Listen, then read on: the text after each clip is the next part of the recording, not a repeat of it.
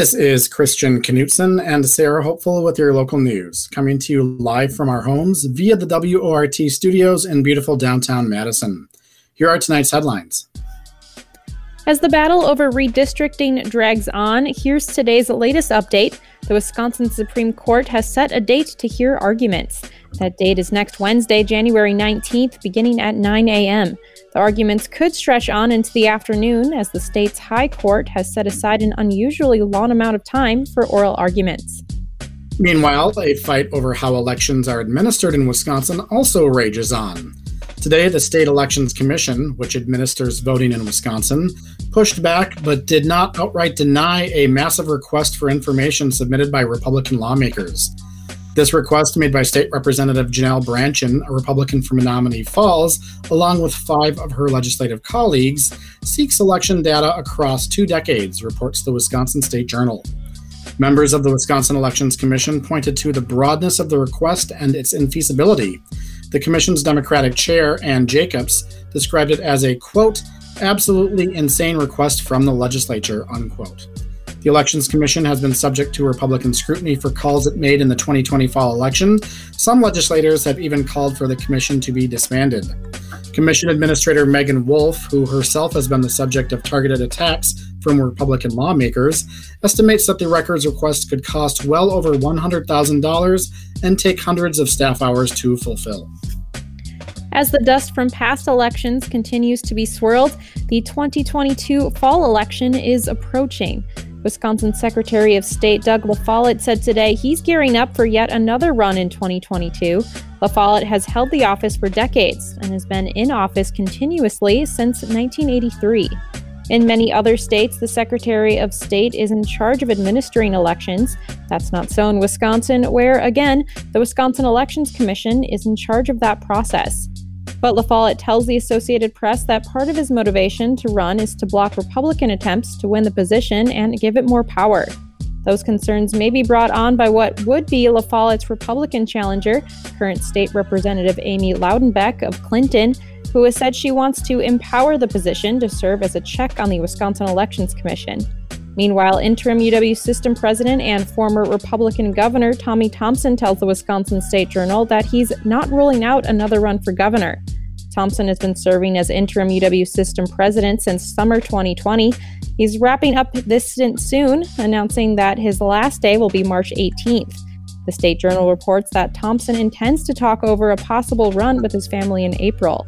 If Thompson runs, he would face a growing slate of candidates on both sides of the aisle, Rebecca Kleefisch, who served as lieutenant governor in Scott Walker's administration, is the highest profile Republican gubernatorial candidate.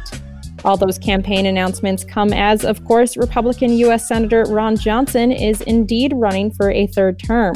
Johnson announced his candidacy on Sunday, breaking a previous campaign pledge to only serve for two terms. And if you thought we'd be done with political news for today, well, you would be wrong. The Associated Press reports that a judge has denied a request from Republican Assembly Speaker Robin Vos to delay his sitting for a deposition related to an open records case. The lawsuit, brought forward by the liberal watchdog group American Oversight, comes after it asked for records related to the investigation of the 2020 presidential election ordered by Vos. The Speaker has been ordered to sit with attorneys from American Oversight tomorrow. And in today's COVID 19 news, Dane County broke an unfortunate new record today, reaching an all time high of hospitalizations from the virus. The Capital Times reports that there are currently 197 people hospitalized with COVID in Dane County. This figure broke a record set just yesterday when there were 184 people hospitalized with COVID in the county. Yesterday also marked 1,881 new daily COVID 19 cases in Dane County, over the past two weeks, over 3% of all Dane County residents have tested positive for the virus. The city of Madison has set up mobile vaccination clinics across the entire county and have administered more than 500 doses of the vaccine in the last week alone. And now on to today's top stories.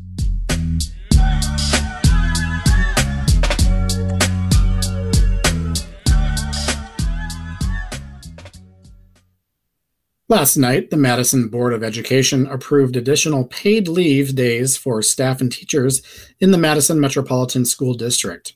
But the sick leave is a compromise, and this deal doesn't include as much paid leave as some school board members wanted.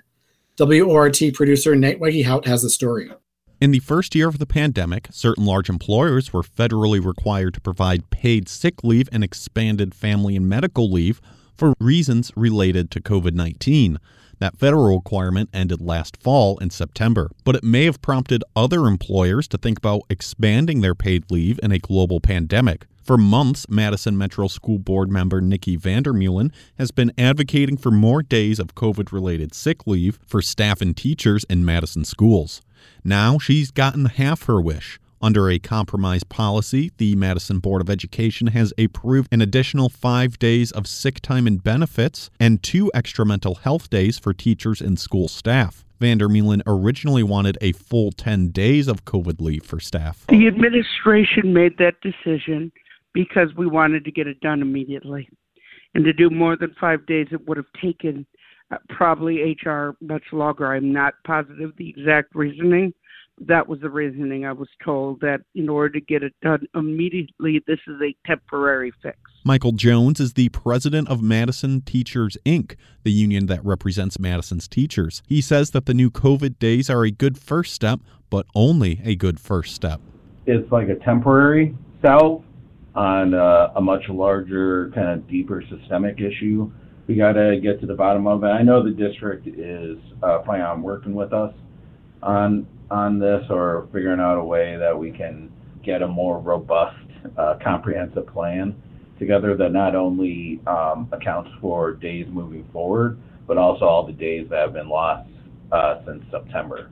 Because this this uh, lack of policy has has been impacting our staff for quite some time. So we need to uh, get into get into those sort of details. But I'm confident that we can get a policy that we're all proud of that will also encompass not only this entire school year, but hopefully be a template for when future disruptions happen because COVID isn't going away anytime soon. MMSD spokesperson Tim LeMonds says that the five COVID days are just an emergency solution and that the board will meet at a later date to discuss additional COVID sick leave. While the date of that meeting is not currently set in stone, Vandermeulen says she is working to get the proposal before the board as soon as possible. Another issue that arose in the meeting was the two mental health days. Board member Chris Carusi says she is worried that while the days look good on paper, it may be difficult for teachers to take those mental health days due to staffing shortages. According to data shared in the meeting, coverage from substitute teachers have been down since the beginning of the pandemic, and that coverage has dropped down to only 56.4% of classroom vacancies filled in December. Deidre Jarecki is a teacher at La Follette High School Madison. She says that, though she doesn't have a specific number about how many teachers are out, there have been a noticeable lack of teachers since the beginning of the school year.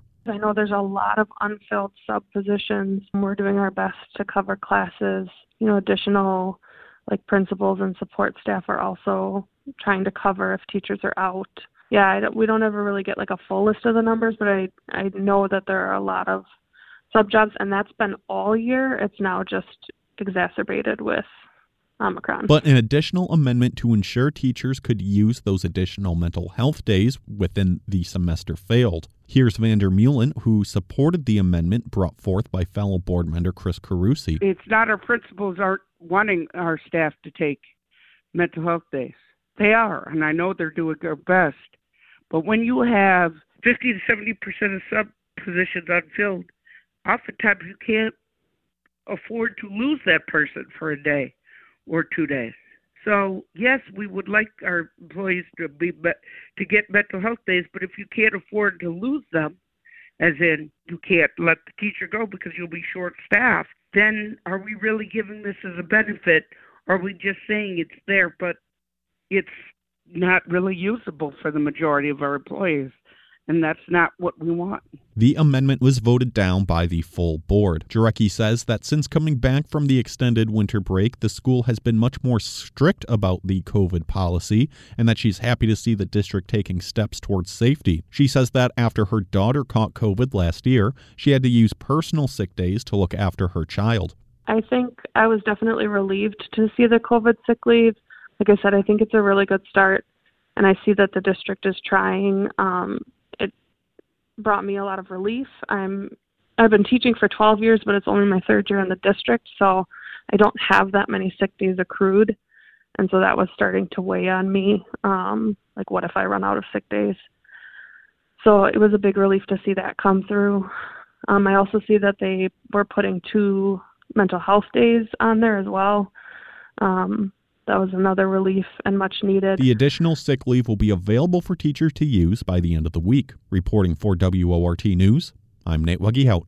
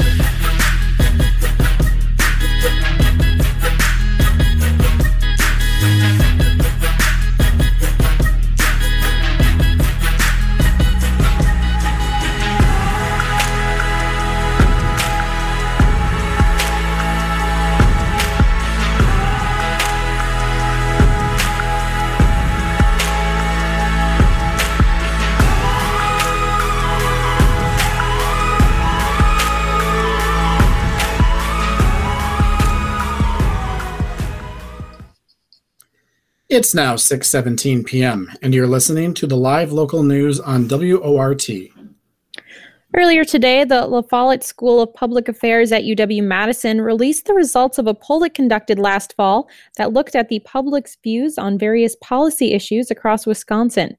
The poll asked people about their thoughts on the environment, financial security, and how much they trust government institutions.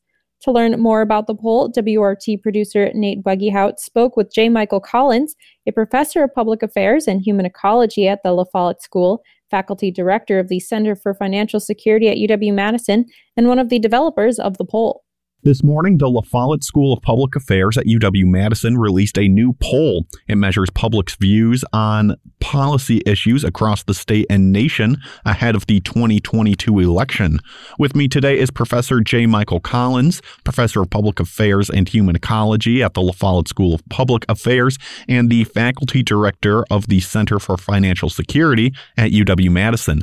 Michael helped to develop the poll for the school. Michael, thank you for talking with me here today. Thanks for having me. I really appreciate it. So, starting things off, this poll covers a lot of topics, including trust in government institutions. The poll indicates that folks seem to trust more local governments rather than federal governments. Can you tell us what you found there?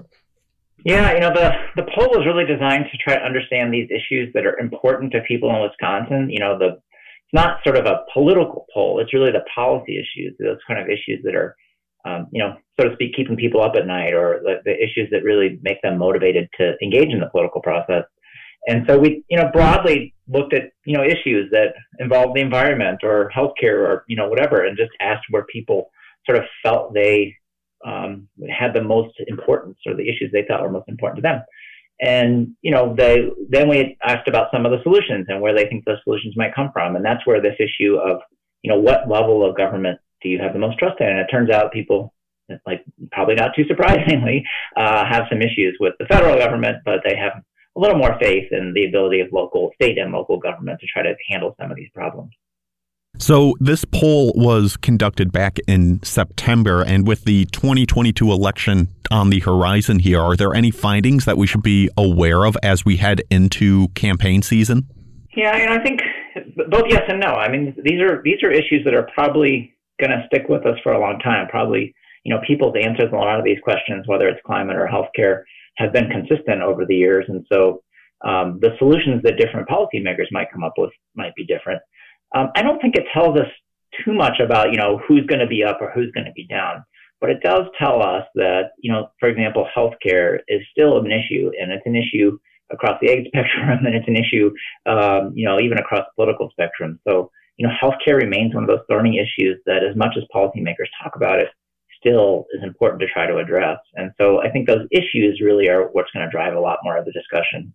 So, of course, you can't talk about polling in Wisconsin without talking about Charles Franklin and the Marquette Law School poll. Do you see that as maybe a competitor to that poll, or how is the relationship between the two? Yeah, it's quite different. I mean, the, the, the Franklin poll is, is really important because it tells us a lot about, um, it is more, you know, in the moment or, you know, in the more short term, politically, who's, what are voters leaning towards or who are voters leaning towards, which party or which candidate. Um, we don't ask any questions about candidates or parties. What we're trying to get at is issues. Um, and also try to understand some of those things that people might agree on. You know, what are the solutions that people might have some um, commonalities around? So um, this is less timely. It's it's more trying to understand um, the sort of general trends or the uh, perceptions that people have out there, and also where their trust lies in terms of solutions. So, digging back into the poll a little bit, you asked a number of questions about economic security and finances. What did you find about how specific demographics across the state feel about their financial security? Yeah, you know, it's it, it's interesting, especially with the COVID crisis. We really expected there to be um, quite a bit of negative financial fallout from the pandemic, and in no way am I suggesting a pandemic been good for anyone. Um, but you know, certainly many of us who follow people's finances thought that we would see, you know, skyrocketing delinquencies on loans or more trouble with mortgages or people depleting all their savings. And, and we really haven't.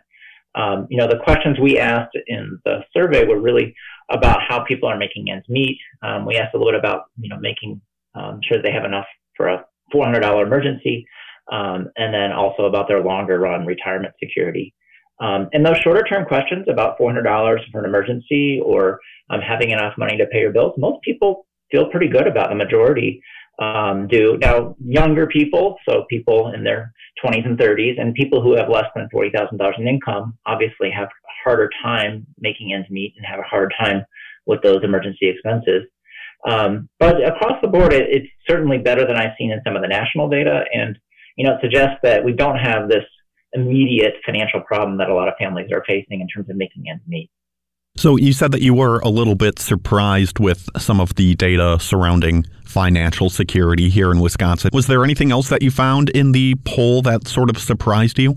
Yeah, I mean, I think as much as I am, uh, you know, pleased actually that, that my, my pessimism about people's short-term impacts of the pandemic, um, we did see a lot about people's, you know, negative perceptions of their ability to manage retirement. Um, and I was surprised because it, includes people even in their 50s. so people who are pretty close to retirement are feeling pretty worried about their ability to have a um, you know a secure retirement. Um, you know, we're a state where a, lot of people are in households where you know both partners are working, they're contributing towards their savings, um, but they're still struggling to be able to put uh, you know, enough away to be able to retire. Um, and you know, it's troubling. We I was part of a governor's task force last year. We looked at this issue, and you know, there is a an issue of seniors in retirement and seniors in security, and we might have to have you know older people working longer or older older people entering into poverty because they don't have enough money in retirement. So that I think I do think as somebody who studies retirement, especially, it, it is worrisome that uh, a lot of people are really feeling like a secure retirement is a little bit out of reach. So, taking a little bit of a step back, you sort of mentioned national numbers there with the economic security a little bit earlier. How does, sort of on a whole, with this poll, how do the numbers compare to sort of national averages? Does Wisconsin's values on certain policy issues sort of mirror those seen at a national level? By, by and large, I would say the um, results that we saw are, are pretty similar to what we'd see um, and we, we, we didn't ask the exact same questions, so you know it's not an apples to apples comparison. But you know when you do national surveys of the issues that people care about, you do see things like healthcare coming up frequently. You see worries about the debt and the deficit at the federal level coming up frequently, um, and those are all consistent with what we found as well. Um, you know we did find um, maybe a, a um, you know, a skew towards some some concerns about uh, the ability of federal government to take care of problems, and sort of, you know, maybe people in Wisconsin have a little bit more confidence in their state and local government. Um, I think that's a general pattern across different parts of the country, but um, there's less distrust, perhaps, of our state and local officials than other places. So that's that's a benefit, I think, for us all. Um, but in general, I think we're concerned about the same kinds of issues that people in other states are as well. Well, do you have just anything final that you'd like to share with us here? You know, I, I think that the um, the poll certainly raises a lot of issues that are um, controversial. So, you know, healthcare raises different political uh, positions or climate change raises different political questions or, you know, different points of view where people might have debate. But I, I'm actually encouraged because we see a number of issues where people do have some, some commonalities. You know, um, we have some places where we can start to build towards solutions where there's common ground around, uh, you know, some actions that we can take. Maybe it's not climate change, but we care about the environment and we want to preserve what we have, or we want to see healthcare be better and more accessible. And so I think those commonalities are, are some reasons to be possible and, you know, be, to be uh, optimistic. And I think it also shows where uh, the role of the Follette School and the role of our students in really trying to help find those policy solutions is, is very promising. I've been speaking with Professor J. Michael Collins, Professor of Public Affairs and Human Ecology at the La Follette School of Public Affairs and the Faculty Director for Financial Security at UW Madison, and the one who helped develop the new poll for the La Follette School of Public Affairs. Michael, thank you so much again for taking some time to talk with me today. I appreciate it. Thank you. You're listening to Handcrafted Local News here on WORT. Stay with us. We've got a lot more stories for you coming up in the second half of the show. Cardinal Call examines how student government works at the UW. Wildlife Weekly explains how local critters stay warm in winter. And Radio Astronomy shares how the death of a star can shed more light on the entire universe. But now we'll take a quick break and check in on some world headlines back in a flash.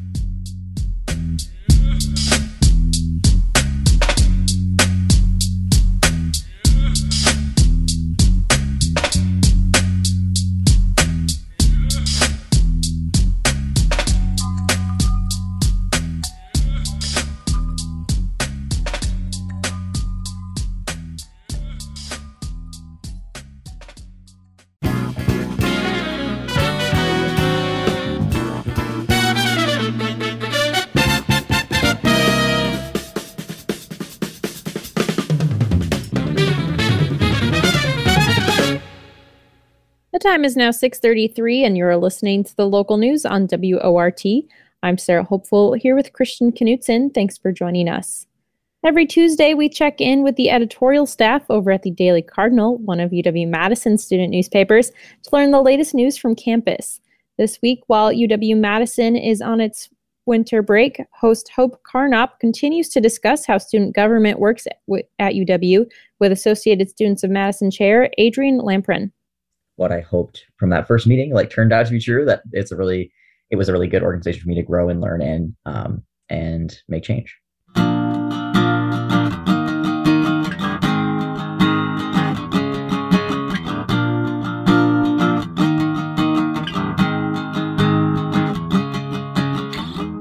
Hello and welcome to the Cardinal Call, your weekly dose of news coming out of the UW Madison campus from the Daily Cardinal student newspaper. I'm producer Hope Carnup. This is episode two in our mini series on the Associated Students of Madison, the student government of UW Madison. Today I'm joined by Adrian Lampron, the chair of ASM. Thanks so much for joining us.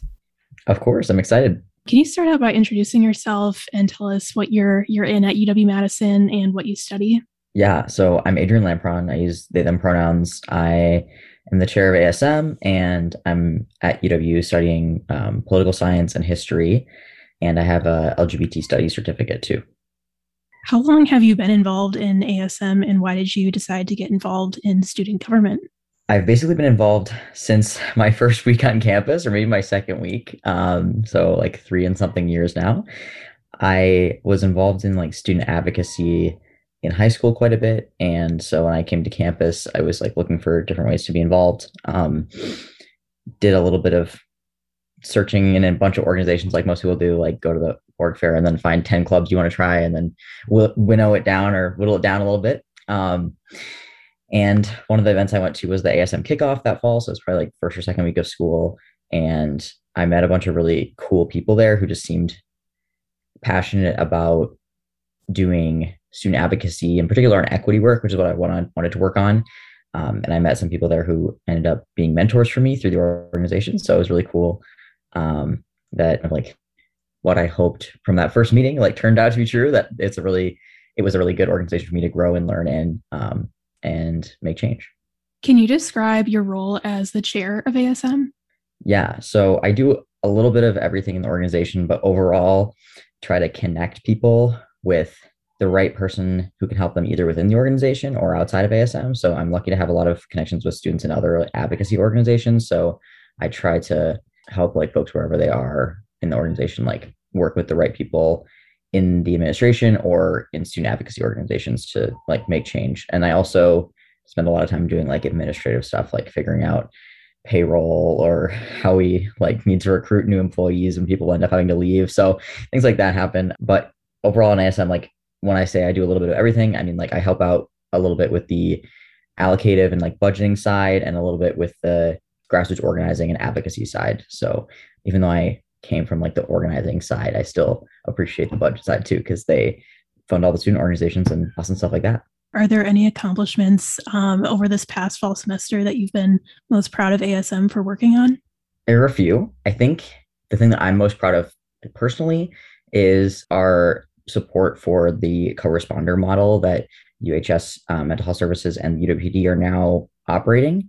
We're partially funding that, which I'm really proud of because it's kind of a, a follow through on a commitment we made last year to support more alternative emergency response. And then outside of that, we've had a lot of really cool organizing this year around sustainability. And I think our sustainability committee and the chair, Ashley, are they're doing a really good job of like connecting different sustainability organizations on campus and building uh, organizing power and community around fossil fuel divestment and other issues. So really proud of them. And I'm excited about also our ability to like bring new folks in this year through our intern program and other things. I mean, because of COVID, we had kind of like a pause in our intern program, which is one of my favorite parts of ASM too. And we have a lot of really like very passionate interns this year who are going to be doing awesome things. So I guess those are the main things. And um, I think one other thing is we've because there it was much more difficult to get information quickly during COVID because people were like less directly connected and oh i should say like during like the height of covid last year people were less like directly connected to the university systems that we need to get information and also people in asm were less motivated to work because of everything that was going on that's making our lives really difficult to live. So um, this year it's been really refreshing to like learn a lot about different programs that have kind of been like left behind by the university that we really need to be pushing harder on like the our wisconsin program which used to be an all in person program. It was like not actually mandatory, but everyone kind of acted like it was mandatory. And then they did make it mandatory, they being like the chancellor in the summer of 2020. But then it went online and now it's kind of like it's not really being like supported enough to be an effective program, in my opinion.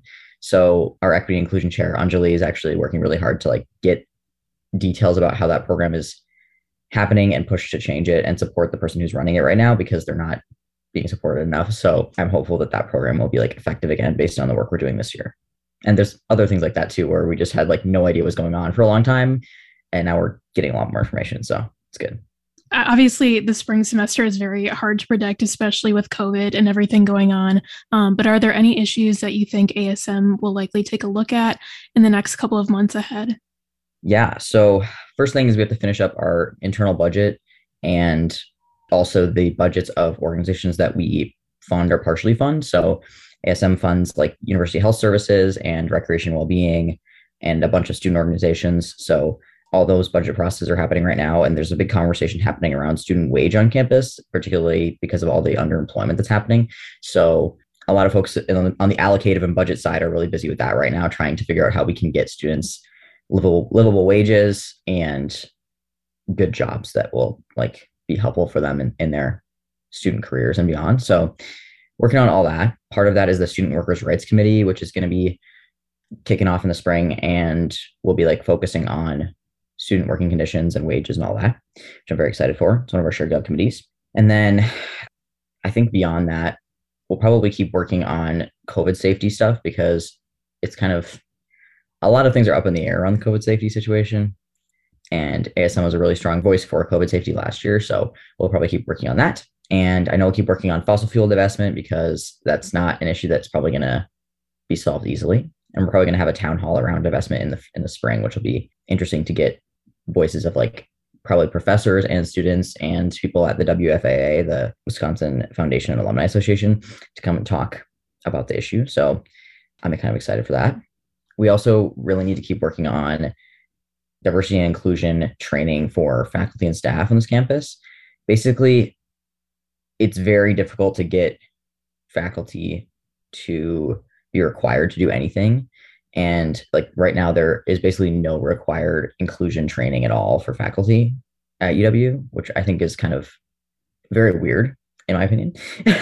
so there are a lot of students who've been like working on this for a long time, but I think that this year we're like I was mentioning earlier, gaining more information and insight into the actual like places where things have been tried in the past or different systems at the university that might be able to implement like inclusion inclusion trainings and stuff. So I am hopeful that we'll be able to get some sort of like inclusive classroom education promoted at this university in the future. Is there anything that you've learned over the past year or so because of ASM? Yes. I think the biggest thing I've learned from ASM and from my time as like a student advocate in and out of ASM is the importance of relationships. It's it is so important to have good ongoing relationships with other leaders in your field, like probably whatever field you're in, it's the same kind of situation. But for me in student advocacy, like there are people who I randomly got to know at an event like two years ago who are now running student organizations who I can ask for their opinion on some issue I'm working on and get a way better result, like just by knowing kind of seemingly random people. But if you keep up relationships, like either as friends or just like keeping in touch with people, even in like the weirdest ways, like Instagram and stuff, you can still kind of like, at least it's always good to just have like somebody that you can build trust with in a lot of places on campus. And there are times when like I am so thankful for that for those relationships I have now because when I was a younger student leader, like I did not have as many relationships and I always felt very insecure when I was making like important decisions because I didn't know that I had like either the backing of other students or I didn't know if I was making decisions that were like right for a lot of students, especially as a white student leader working in equity spaces. It was always really difficult for me to like know if I was doing the right thing on issues of like racial equity or religion or anything like that. And I still like question myself and try really hard to like check in with other people. But um, it's much easier now that I like have people that I have like good relationships with other student leaders who I can turn to if I if I if I don't feel like sure of myself on an issue. So it's like really important in like an equity space for me to recognize like I'm probably not going to know the best way to solve every problem. And also just in general, like as a student leader, it's so good to have relationships with people because you just if something is going wrong, like I said before, it's always good to be with people that also care about the same things you care about and make it through together. Is there anything else you think listeners should know about ASM? yeah, I say this at the end of most of my interviews, but always feel free to reach out to us if you are dealing with an issue with like the administration or staff or faculty at this university that you and you don't know where to go to solve the issue. So you can reach out to the dean of students office and they have like case manager people there who can help. But something that ASM can do that most other places can't do is like access a ton of dis like very dispersed information and try to get that relayed to you in a way that can help you, or we can find the right person for you to go and bug, or we can bug them for you. So just let us know how we can help if you have any issues with the administration and things like that. Great. Thank you so much for joining us. Of course. Thanks for having me. That's all for our Cardinal Call this week. We'll catch you back here soon. Check out more news and stories at dailycardinal.com. This has been the Cardinal Call, created by student journalists at UW Madison.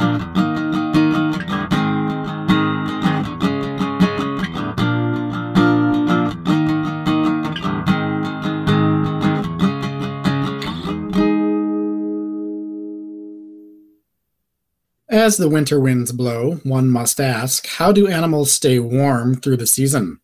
On this week's Wildlife Weekly, feature contributor Jackie Sandberg explains how different animals adapt to Wisconsin winters.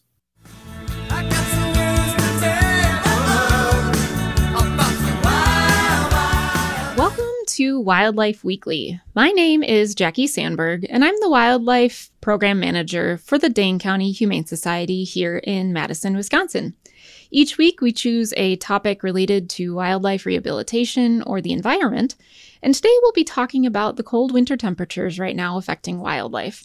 Now, I know I've talked about this in previous segments over time, but we didn't really talk much about the strategies that certain animals use right now. And I was thinking about it with our own animals in our backyard here in Madison when last night I recorded a rabbit who was hopping along in the snow at like one in the morning. One of our cameras just kind of happened to notice it and record it. And I thought it was so neat just watching how it was always alert, but it seemed totally fine, totally healthy, and utilizing the environment in a way that is normal for a rabbit. But I was thinking to myself, man, is it cold out there? Poor thing. But didn't seem to faze it. And I was thinking about the flying squirrels in my yard who come down to eat from the feeder at night.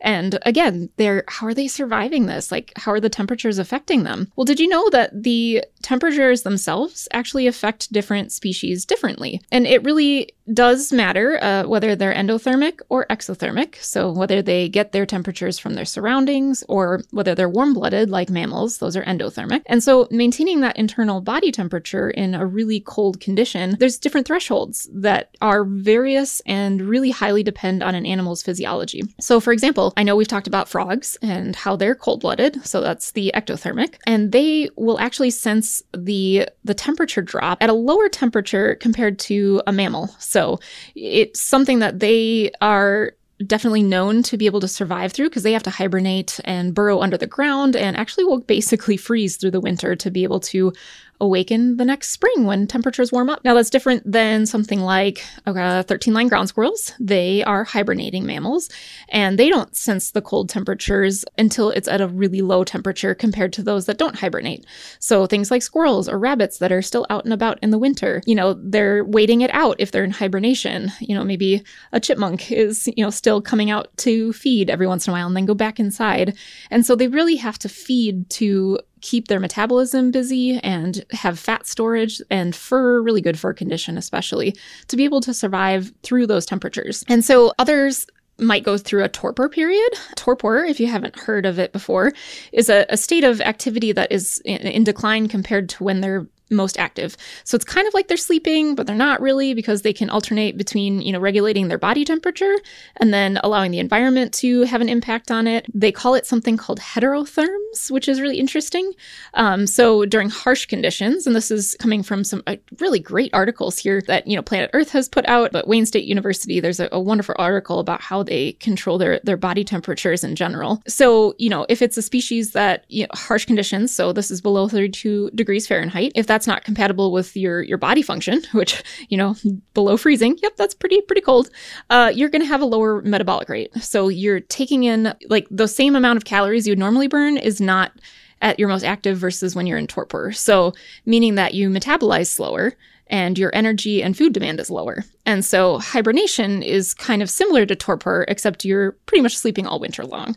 And then Torpor is more of just like an energy conservation. We think about, you know, bats going into a torpor kind of, or hummingbirds in torpor during cold periods before migration. So that's, it's just really neat. It's usually those for a- animals, especially birds who have a higher than average body temperature. Most of them would go through a torpor period compared to other species. Now, what are these animals doing right now out in the wild?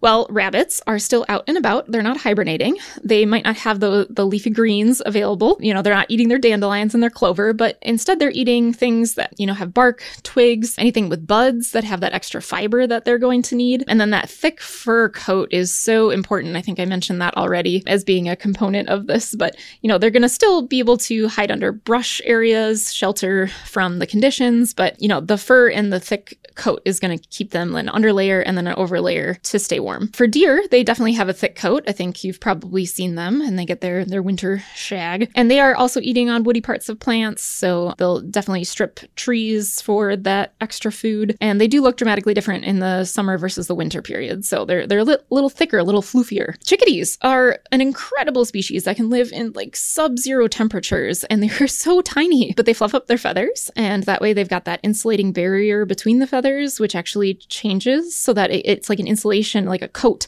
of air underneath their feathers that keeps their inner body warm. And then they also rest and then sometimes a lot of birds especially will be more gregarious and they'll they'll be more communal. They'll they'll stay in larger groups and then uh, shelter together. So like they might steal a woodpecker hole to just like clump, and a clump of chickadees would be pretty darn adorable. I, wish I could see one. And then uh, possums, you know, they've got the hardest time I would say here for our mammals that are in the winter. Those guys get a lot of frostbite problems. We've already had a few come through the center already. Um, you know, with evidence of some cold paws, toes, and digits, and tails and ears, and so they they have a harder time, you know, having less fur covering on certain areas of the body, um, and so that's why they're maybe more prevalent down here in the southern area, like Madison. But they don't do well in like the cold spells where we've got the wind is just you know has been kind of crazy this week. Wind chill temperatures being down, it can really do damage to that skin. So just knowing that yes, animals do still have trouble in the wild, and I feel for them because we're in our nice toasty houses, but those animals are out there trying to survive the conditions just to make it to the next day. And uh, they can get, you know, frostbite and they can get hypothermia. And we have to worry about, you know, where are they going to find their next food source? So I know a lot of folks put out food in the winter and brush piles and Christmas trees so that they can hide in it. Garter snakes, definitely a common one that people are finding in the winter in their basements because they're hanging out in a nice place that's not exactly outside. That's actually one that's more cold tolerant than most of our other native snakes in Wisconsin. So they actually are seen outside even through the winter period, December and January, if we have a nice warm day. So yeah, they will they will pop out, but then they go back to their their hole or their burrow or basement if that's where they're living. So regardless of the species, just know that everybody's got a different strategy and how they deal with the cold. Wisconsin is a tough state to live in and to live outdoors all the time. You got to have those different strategies, whether it's for food strategy for a metabolism lowering or hibernation, whatever it is. There's still risks involved, right? So be on the lookout for those animals that might be frozen or cold or you know stuck in ice or ones that maybe look like they've been injured or they're they're a little slow because of the temperatures and not doing well. We're here to help in those situations. So give us a call if you need to at 608 287 3235.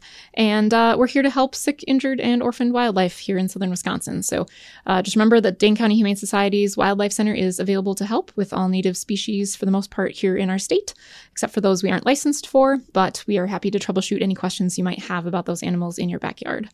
So, again, give us a call if you have questions. Otherwise, thank you for joining us. And this has been Wildlife Weekly.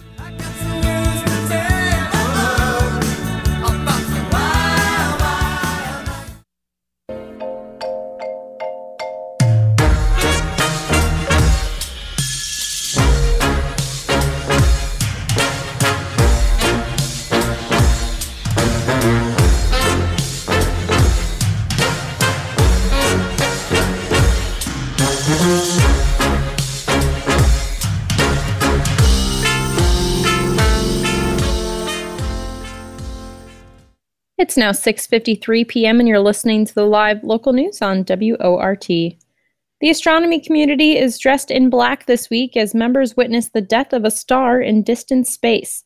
On this week's radio astronomy, contributor Rourke Habegger explains why this stellar demise is a good thing and what can be learned from witnessing it.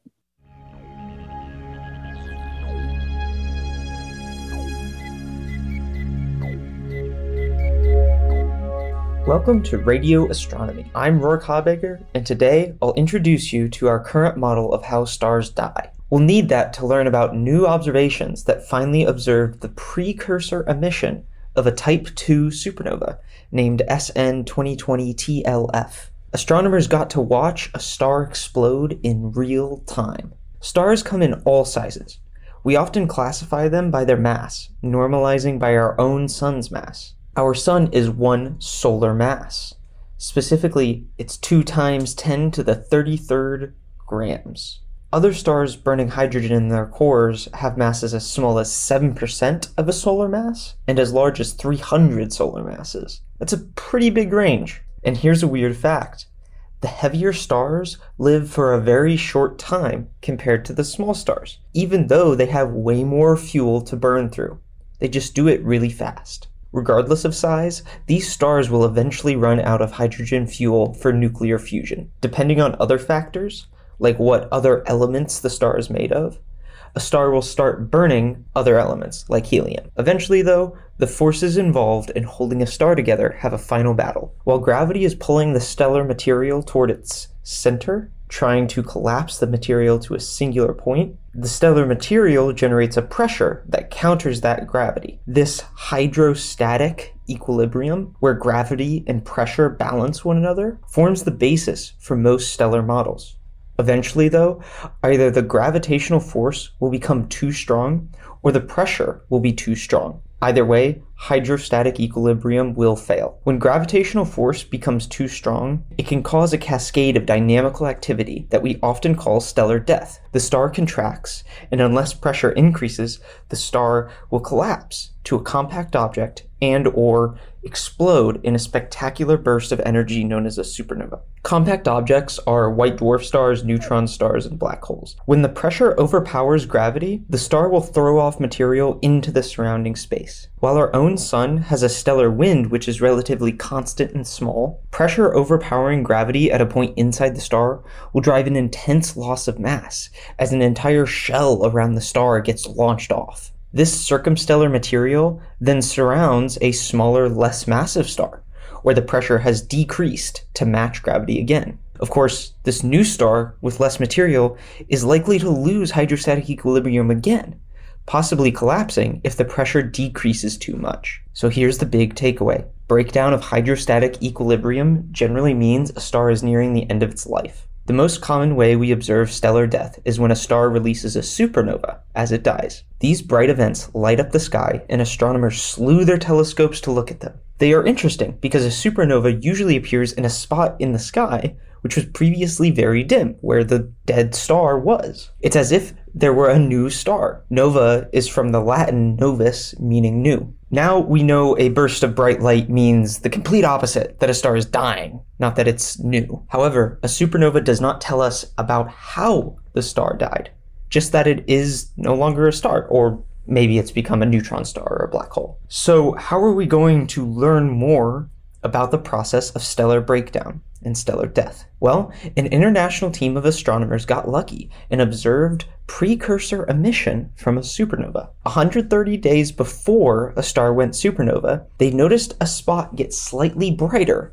in a galaxy 36 megaparsecs away from us. They continued to observe it, and then bam! It went supernova and became even brighter than its own host galaxy. After some modeling, they determined the initial brightness was due to the ejection of a shell of material from the star. This modeling shows this circumstellar material also influenced the light from the supernova, since the light had to pass through that material before reaching us. With just this one model, we can identify specific aspects of the light from the supernova, which resulted from this circumstellar material, and we can use it to analyze other supernova explosions for which we didn't catch the precursor emission. Just how common are these mass ejections prior to gravitational collapse? Hopefully, we'll figure it out soon. Also, if we get any more observations of precursor supernova emission, we'll get to learn a lot more about the evolution and death of stars. The future is looking pretty bright thanks to Supernova 2020 TLF. I hope you have a stellar week.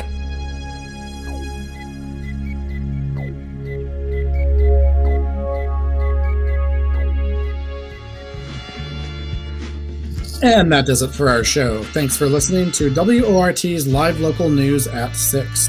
Special thanks to feature contributors Jackie Sandberg, the radio astronomy crew, and the editorial staff at the Daily Cardinal. Dave Lawrenson engineered the show. Nate Buggyhout produced this newscast. And Charlie Pittman is the news director at WORT. I'm your host, Christian Knutson.